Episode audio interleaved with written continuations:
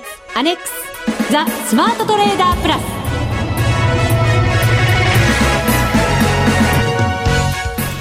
全国のリスナーの皆さん、こんにちは。内田まさみです。この時間はザ・スマートトレーダープラスをお送りしていきます。まずはふくふくコンビにご登場いただきましょう。国際テクニカルアナリスト福永博之さん、こんにちは。よろしくお願いします。そしてマネックス証券の福島正さんです、はい、こんにちは。よろしくお願いします。よろしくお願いいたします。お願いします。さて、今日から実質発足となりました黒田日銀、はい、総裁の会見がこの後夕方に控えてるんですよ ね、はい、どんな発言があるのか、日本はもちろんですが世界も注目してくれていればいいなと思うんですけれどね、うん、そうですね。でもね、いつもというかこれまでもそうだったんですけど、会見夕方やることが多いんですよね。なんで日本の時間というかね、取引やってるお昼にやらないのかね。どうしてでしょうね。なんとなくそれも夕方6時とかじゃないですか、はい、まさにそのヨーロッパ始まる時間に向けてちょっとね、なんか誰に向かってやってるかよくわからないようなねそういう感じがしますよね。海外に向けて発信してるんでしょうかね、白川さんの時もそうでしたよね。いろんなその発言したりした時に、日銀のその会見自体の時はまたね、3時っても時間決まってますから、3時以降ということでそういった定時にやってたわけですけども、こういった特別の会合をやるのに、みんな、動く時間に本来やるべきじゃないかなと。なんかマーケットと対話一番していかなきゃいけない、日銀なんですけど、そうですね、対話ができてるとはそういうところからもしかしたら言えないのかもしれませんね。いや、それはですね、どこが主導かって考えると、一番やっぱり海外が今主導でね、日本も株もそうですし為替も動いてますから、そこを考えるとよく考えてるんじゃないでしょうか逆に言うとそうですか、一日の業務が終わってそれからやるとか、そういう役所的なことではないですよね。そうじゃないと思いますね、どんな発言があるのか、今日6時から会見があるって、また動くかどうか ね、今まさにポジションを持ってらっしゃる方はしっかり、チェックしてもらわないといけませんね、ドル円は現在95円87銭あたり、そしてユーロ円が124円飛び5銭から飛び6銭あたりとなっています。ユーロドル 1.2938 から39あたりです。ユーロはやっぱりちょっと重いですね、福島さん。そうですね、やっぱりキプロスの件もあったので、先月のイタリアの、件もありましたし、やっぱり少しユーロ圏全体のまた元に戻るってわけじゃないですけども、従来の問題が少し再発しているようなところありますよね。そうですね。イタリアもどんな方向に向かっていくのか、今話し合いがされている最中だと思いますし、キプロスもまたどんな風に結論を迎えるのか、まだ結論出てませんからね。出てないんですよねいろんな噂と憶測と飛び交っている、毎日ですけれども、一応事実だけ見ていくと、やっぱりその課徴金の徴収、これは一応否決されたということなので、次どういう方策を取るのかっていうのが重要なポイントですし、そうですね、ロシアが支援するしないっていうのも話は出てますけども、これも実際にはまだ分かりませんからね。そうですよね、そういう課徴金取らないんだったら助けないぞってドイツが言ったりもしてますからあと取引所が20日21日とずっとこれ止まってるんですよね、で銀行も月曜日以降ちょっとまだ空いてないような状況なので、金融って本当に血液ってよく言われますからね、お金の流れがやっぱり止まるっていうのはあんまり良くないですから、そこは早く早急に正常化してほしいですよね。そうですね、リーマンショックの時も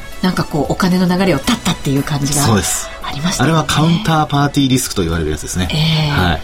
回は果たしてどんな結論なのか、本当ね。今日はですね、株のマーケット、そして為替のマーケットともにじっくりお話を伺っていきます、よろしくお願いいたします。それでは番組進めてまいります。この番組を盛り上げていただくのはリスナーの皆様です。プラスになるトレーダーになるために必要なテクニック、心構えなどを今日も身につけましょう。最後まで番組にお付き合いください。この番組はマネックス証券の提供でお送りします。スマートトレーダー計画、よーいドン。ザ・スマートトレーダー計画用意ドン。このコーナーではまずは株式市場について解説いただきましょう。日経平均株価トピックスともに今日は大幅続伸となりまして高値更新、日経平均は4年半ぶりの 12,600 円台、はいですね。ですね。はい。で、この 12,600 円台、今日のザラ場で 12,650 まで入ったんですけど、はい、行ったんですけど、これって実はすごく意味のある数値でして、どういうことかというと、2007年の2月の高値がこれザラバ高値ですけども、はい、18,300 円なんですよね。はい。で、あと2008年の10月の安値、これはリーマンショック後になりますけど、7,000 を切ったところ、6,994 円、90銭ですかね。という値段がありまして、ちょうどその値幅のですね半値戻しが 12,647 円なんですよ。へー。ですから言ってみればリーマンショック前の高値とそれからリーマンショック後の安値のちょうど、半値戻しに、ザラ場中足したということですね。ようやくでも半値ですけど、はい、半値戻しは前値戻しなんていう、そんな言われ方もしますけどね、はい、そうですよね。ですから、これを終値ベースでやっぱり更新してくるとなると、今の内田さんの話のようにですね、期待がどんどん膨らむ。でなおかつね、これも最近言われてますけども、甘利大臣のですね、年度末13,000円説、はい、説というかね講演で話した13,000円、そんなコメントが、ありましたね。13,000円になるまで次々手を打っていくなんてことをね、言ってまして、当時は聞いた時にはまさかまたそんな大風呂敷をって思っちゃったんですけども、何のことはない、本当にそうなりそうだという。本当ですね、はい、近づいてきましたからね。あと400円ですもん ね、はい、手を伸ばしたらなんか手が届きそうな雰囲気になってきましたよ。はい、その通りですね。今日物色なんかを見るとアイフルとかこの辺りがものすごい動きだったりとかしてにぎわってるな。値幅は今日そんなに大きくは決してなかったんですけど、ただにぎわってるなっていう感覚はあったんですよね。そうですね、個別株物色でやはり大商いになるものが、出てきましたからね、今のアイフルもそうですし、オリエントコーポレーションもそうですしね、久々にこういったところが、3ヶ月ぐらいちょっと調整してたんですかね、はい、で株価が動き始めたというところなので、ただこれ戻ってきているので、一応その循環物色が続いている感じではあるんですけど、やっぱりこれ継続してやっぱり買われませんとね、というところありますから、3月末で年度末でもありますし、あとはやっぱり来週はその配当落ちということで、そちらもね、その後どうなるかっていうところも今回気になりますから、結構上げてますからね、ですのでやはり個別株物色でなおかつ配当取りの動きの後もちょっと考えながら、明日それから来週前半ですね、やはり対応していかないといけないかなっていうふうには思いますね。結構なんかアノマリー的には春1回下げてなんていう、結構気にされてる方も多いですよね。そうですね、でもどうなんでしょうかね。福島さん今個人の方の動きからすると休む気持ちは全くないという感じもしないではないですけどそうですね、思ったよりは取引減ってはないですね。そうですね、下がったところは逆にこう押し目というか、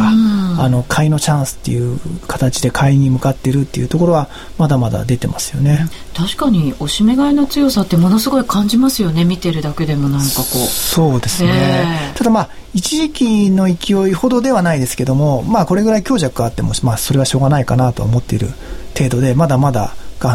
売買は活況な状況が続いてますね。春の相場、福永さんどんな風に見通していらっしゃるんですか。春はですね、私はちょっと調整するかなと見てるんですがでもね、私昨年末今年の見通し言ってたんですけど、もう全く外れましたね。あ、そうですか、全く外れました。これ私喜んじゃいけないですよねいや笑っていいですかすいません、本当に足引っ張っちゃってごめんなさいっていう感じですもう正直言いますけど、今年の高値は 11,500 円だと思ってましたから、超えちゃいましたね。もう全然1000円以上超えてますからね、ですのでもうはっきり言って恥ずかしいぐらいですでもみんなが喜ぶんだからいいかなと。そうですね。そうやって自分を慰めてます。情報修正とかしてもいいんですけど。情報修正。いや、それはしません。そうですか。そういうのはよくあるパターンで、馬場を引くパターンになりますので。でもどうですか、はい、春注意した方がいいところとかこの辺は見ておくべきだねなんていうポイントがあったらアドバイスいただけますか。はい、そうですね、やはりポイントとしては、うん先ほどもお話しましたけども配当とかね優待とか、そういったところを取った後の値動きがどうなるかですよね。はい、でよく言われるアノマリーですけども配当落ちを当日埋めると、あるいは権利落ちをね権利落ち日で、配当落ち分を当日埋めると非常に強いということが言われますよね。はいでこれって結構最近ではアノマリー的にはしっかりしてるんですよね。この通り動いてるんですね。はいはい、ですので、昨年もそうでしたし、埋められるようであればまた強い相場が期待できるということになるんだと思いますので、そういう意味では4月の調整っていうところであまりこうビクビクしないでもいいのかなと、そういう状況が起こったらですねというふうには思いますね。なるほど。配当自分当日もしくはちょっと早めに埋める。当日がいいんですか。いや当日2、3日経って埋めるよりはやっぱり当日埋めてもらった方がね、はい、早ければ早いほど。そうです、早ければ早いほどいいです。はい、そこにまた強さが現れてくるわけですね。そうですね。売買高も膨らむ傾向にありますしね、そういう時はね。そうですね。物色なんか見ていただくと内需のあたりは引き続きしっかりといった感じですか。そうですね。為替がこう円安に触れてですね、意外にその輸出関連企業だけじゃなくて内需のところ、例えば今ですとやっぱ不動産もそうですしね、はい、それからあとコンビニなんかも非常にこういい動きしてますし、それからまたセンチメントが明るいですよね、国内のね。景気ウォッチャー調査なんか見てましてもこのところ数値はもう徐々にこう右肩上がりになってきている状況ですしね。はい先行き判断 DI は確か50を超えてたかと思うんですけど、そういったところからしてもですねセンチメント街角景気っていうのは徐々に回復しつつあるということですので、はい、内需関連株、特に為替今円安で輸出関連株に目を向けてる人いらっしゃるとは思うんですが、意外にやっぱり内需も捨てがたいぞというところがポイントになるんじゃないかと思いますね。はいはいそれではこの後のコーナーで為替のお話もじっくりいただきます。ここまではスマートトレーダー計画用意ドンでした。ザ・スマートトレーダープラス、今週のハイライト。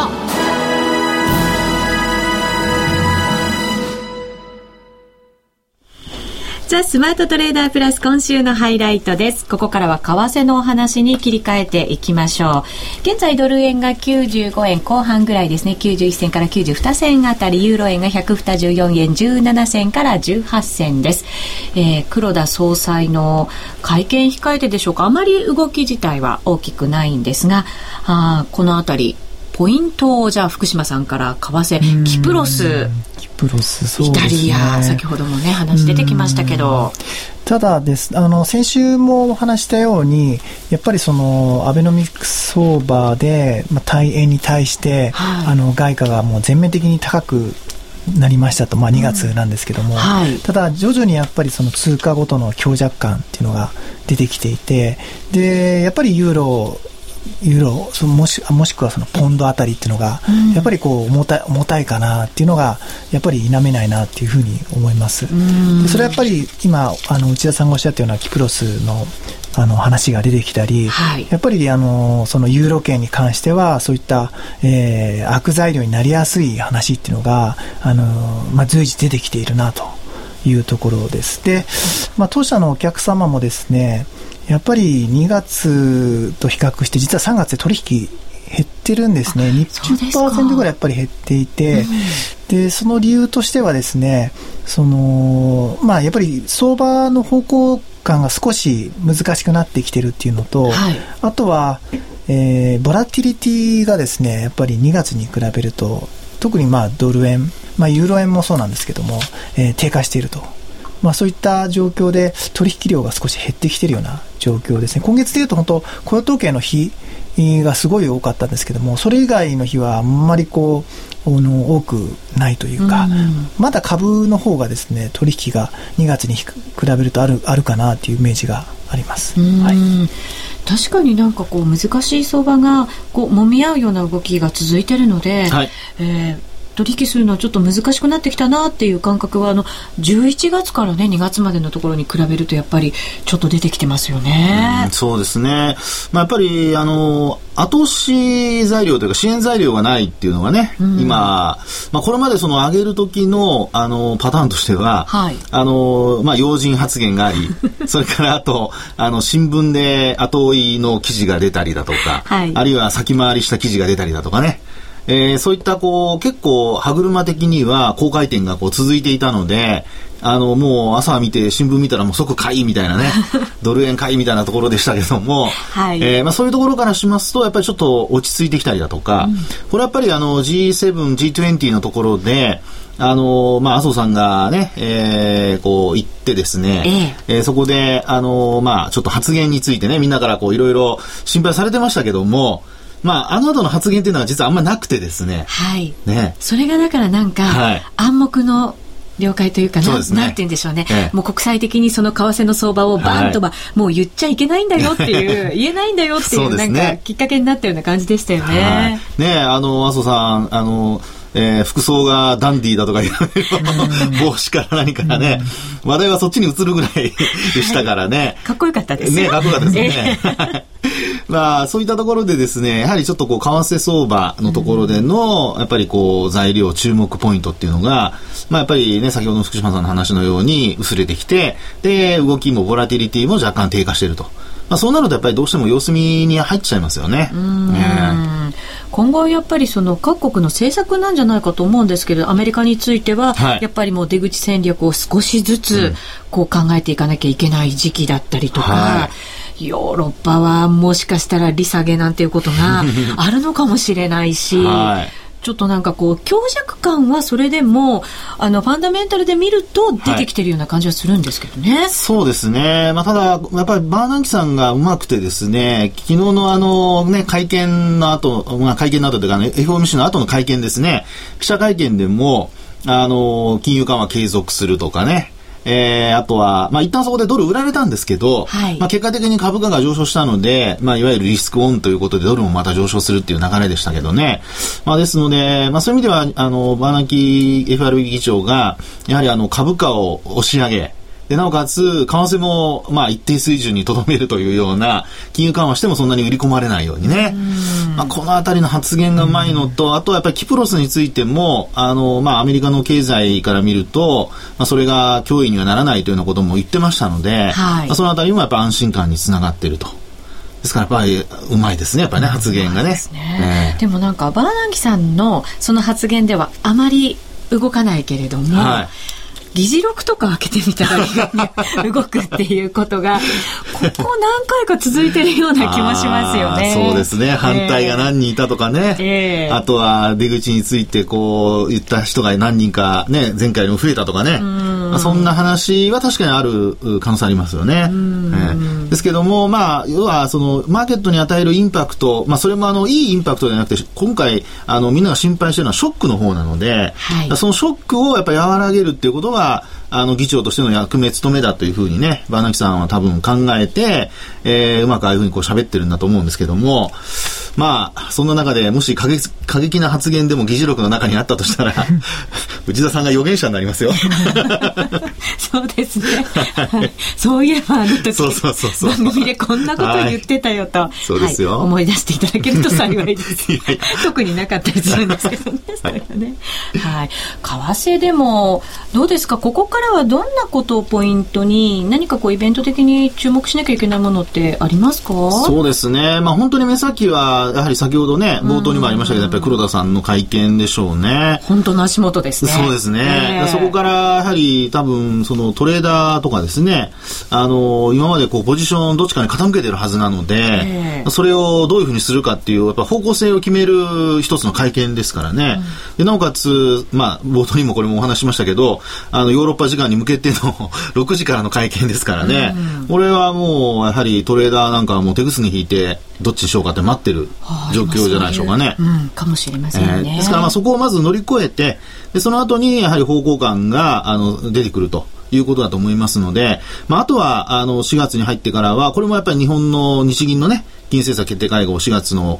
3、4でしたかね、ごめんなさいちょっと日付は定かではないんですけども、まあ、そのあたりで、会合ありますから、まあ、これもねさっき福島さんとも話してましたけども、臨時の会合やるかどうかね、ね、はい、なんかやりそうな勢いでしたけど結果その後立ち消えちゃってますよね。まあね、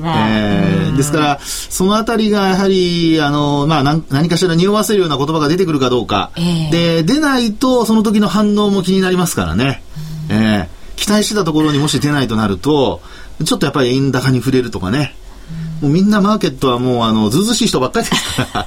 らとにかく行けるとこまで行くぞっていう人が多いですからね、ちょっと隙を見せるとね攻め込まれますので、はい、注意しないといけないと思いますね。これはね、はい、決して隙を見せないように。そうです、はい、これまでは隙を見せてませんからね、本当に素晴らしい、まあ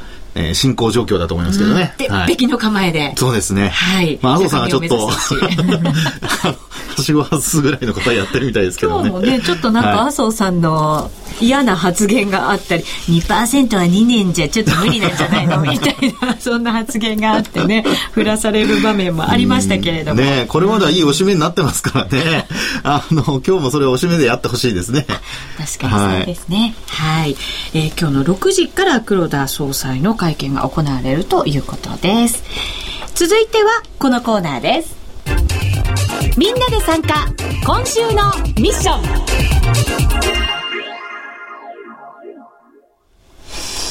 さあ、それではここからはマネックス証券からのお得な情報、そしてキャンペーン教えていただきましょう。はい、まずですね、先週も紹介させていただきました、はい、ラリー・ウィリアムズさんのセミナーですね、はい、今週月曜日、ありました。大盛況だったんじゃないですか。そうですね、当社でこれ定員をですね3000名っていうふうにしてるんですけども、実はこの3000名なんですが、こう満員御礼って今ホームページ見ると出ているんですけども、書いてあります。だいたい開始して20分ぐらいで、3000名になってしまって、すごい。すごいですね。まあ、当社でも過去最高の、まあ、記録だったんですけども、金字塔を打ち立てましたね。素晴らしい。で、まあ、ユニークで来ていただいたお客様もだいたい3800から3900ぐらいなので、何百名かのお客様がですね実は見れなかったっていうところがあってですね、で、まあ、当然なんですけども、今今週の火曜日、月曜日にセミナーがあって、火曜日にはですね、オンデマンド配信のお知らせも出していて、はい、今なら、当社のホームページから、このラリーさんの、セミナーを見ることが、できますと。はい。で、視聴期間はですね、来月の月末4月30日まで。はい。なので、もしですね、当社に口座が、証券総口座がないと、視聴できないので、ただ口座なくても今から口座開設して、視聴することができるので、1ヶ月以上ありますもんね。そうですね。ラリーさんが日本の証券会社で、日本の証券会社主催でこういうオンラインセミナーやるというのはとにかく日本で初めてですので、でかつラリーさんのセミナーってだいたい有料が多いんですけどもしかも結構高いんですよね。高いセミナーが、ね、多いんですけども、はい、当社は当然これ無料で提供してますので、太っ腹。そうですね。そうですね。で、まあ、逐次通訳と言ってラリーさんが話した後に通訳の方が、まあ、やっぱりこの世界の方というかすごい為替に詳しい方が通訳されていて、はい、結構分かりやすく通訳してますので、はい、結構比較的誰でも、まあ、理解しやすい内容になってますと、でラリーさんはちなみにですね、日経平均に関しては6月に向けて少し下がっていくだろうと。6月に向けてですか。でラリーさんのこうサイクルフォーキャストっていうのがあるんですけど、まあ、ちょっとあまり僕から言っちゃうと面白くないんで、で6月に向けて、まあ、下がっていって、でまた年末に向けて上がっていくっていう、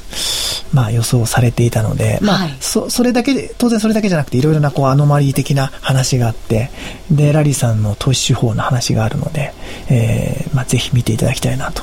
いうふうに思います。一つだけ聞いてもいいですか、はい、年末に向けてはすごく強気だったんですか。いやそれは視聴いただきたいな。いや、あまり期待させるとあれなんです。そんなに日経に関しては、日本の、株式に関してはそんなに触れてはいないんですけども、はい、まあ、そういった話がありましたと。はい、これは何度こう聞かなきゃね、ちょっといても立ってもいられない気分になってきましたよ。ね、口座を持ってない人はすぐね、ちょっと申し込みしないとダメですね。そうですね。4月30日まで。私ね、そうです、見れますもん私は。はい。当日仕事で見られなかったので、はい、オンデマンドで、すぐに見ます。でも教えない。またそんな聞くときはなんか。欲張りの典型みたいなね、はい、ことを言ってしまいましたが、ぜひ皆さんもマネックス証券のホームページで、しっかりとご覧いただいて、口座がない方は今から急いで作っていただいてご覧いただけるとすごく嬉しいです。そうですね。はい。それとですね、はい、ちょっとFX ではないんですけども、はい、日経225先物の話で、今日経225ミニの日ばかり決済取引手数料全額キャッシュバックキャンペーンというのをやってるんですけども、はい、もちろんこのキャンペーンというのは当社で提供しているマネックスマーケットステーションという、トレーディングツールを使った方に全額キャッシュバックするっていうキャンペーンやってるんですけども、実はですね、このキャンペーンが終わってもですね、次に日経225先物ではマーケットステーションスマートフォンっていうのが4月1日に、リリースいたします。これ予定で4月1日なんですけども、当然日経225される方って、以前はお昼、午前9時から開いて、3時半とか3時で終わりだったんですけども、当然2006年以降、夕方の、セッションがあって、で今では夜間のセッションで、3時までできるなんていう、日経225先物なんですけども、はい、そうすると何が必要かというと、パソコンではなくて、パソコンでもちろん皆さん取引される方多いんですけども、やっぱりモバイル、携帯だったりとか、スマートフォン、今スマートフォンが増えてきているので、スマートフォンでの、やっぱり需要が増えてきてますと。でそういった中で、マーケットステーションスマートフォンというのを、リリースします。これはアプリになっているので、非常にブラウザー形式じゃなくアプリなので、当然、発注であったりとか、もう見た目もすごい見やすいですし、発注もしやすいものになるので、まだこういったアプリを提供している会社ってあんまりないので、ぜひ期待していただきたいなというふうに思います。本当トレードの幅が広がりますよね。そうですね。いつでもどこでもって感じになりますよね、本当にね。はい、少し前に為替を会社のトイレの中でこうねトレードしてるなんていう話題になりましたけど、また最近ねトイレーダーっていう言葉がね昔ね、まだ携帯電話の頃ですね。そうですそうです。最近またねそういうのが言葉が出てきてるんだそうですよ。ガラケーの時はね音でバレちゃうんですよね。そうですね。スマートフォンだとあんまり分かんないんですね。トイレに行っても本当そうですよね。4月1日からですか。そうですね、はい、予定でリリース予定でいます。はい、はい、ぜひ皆さんにもご活用いただければと思います。詳しくはマネックス証券のホームページでご確認ください。以上でみんなで参加、今週のミッションでした。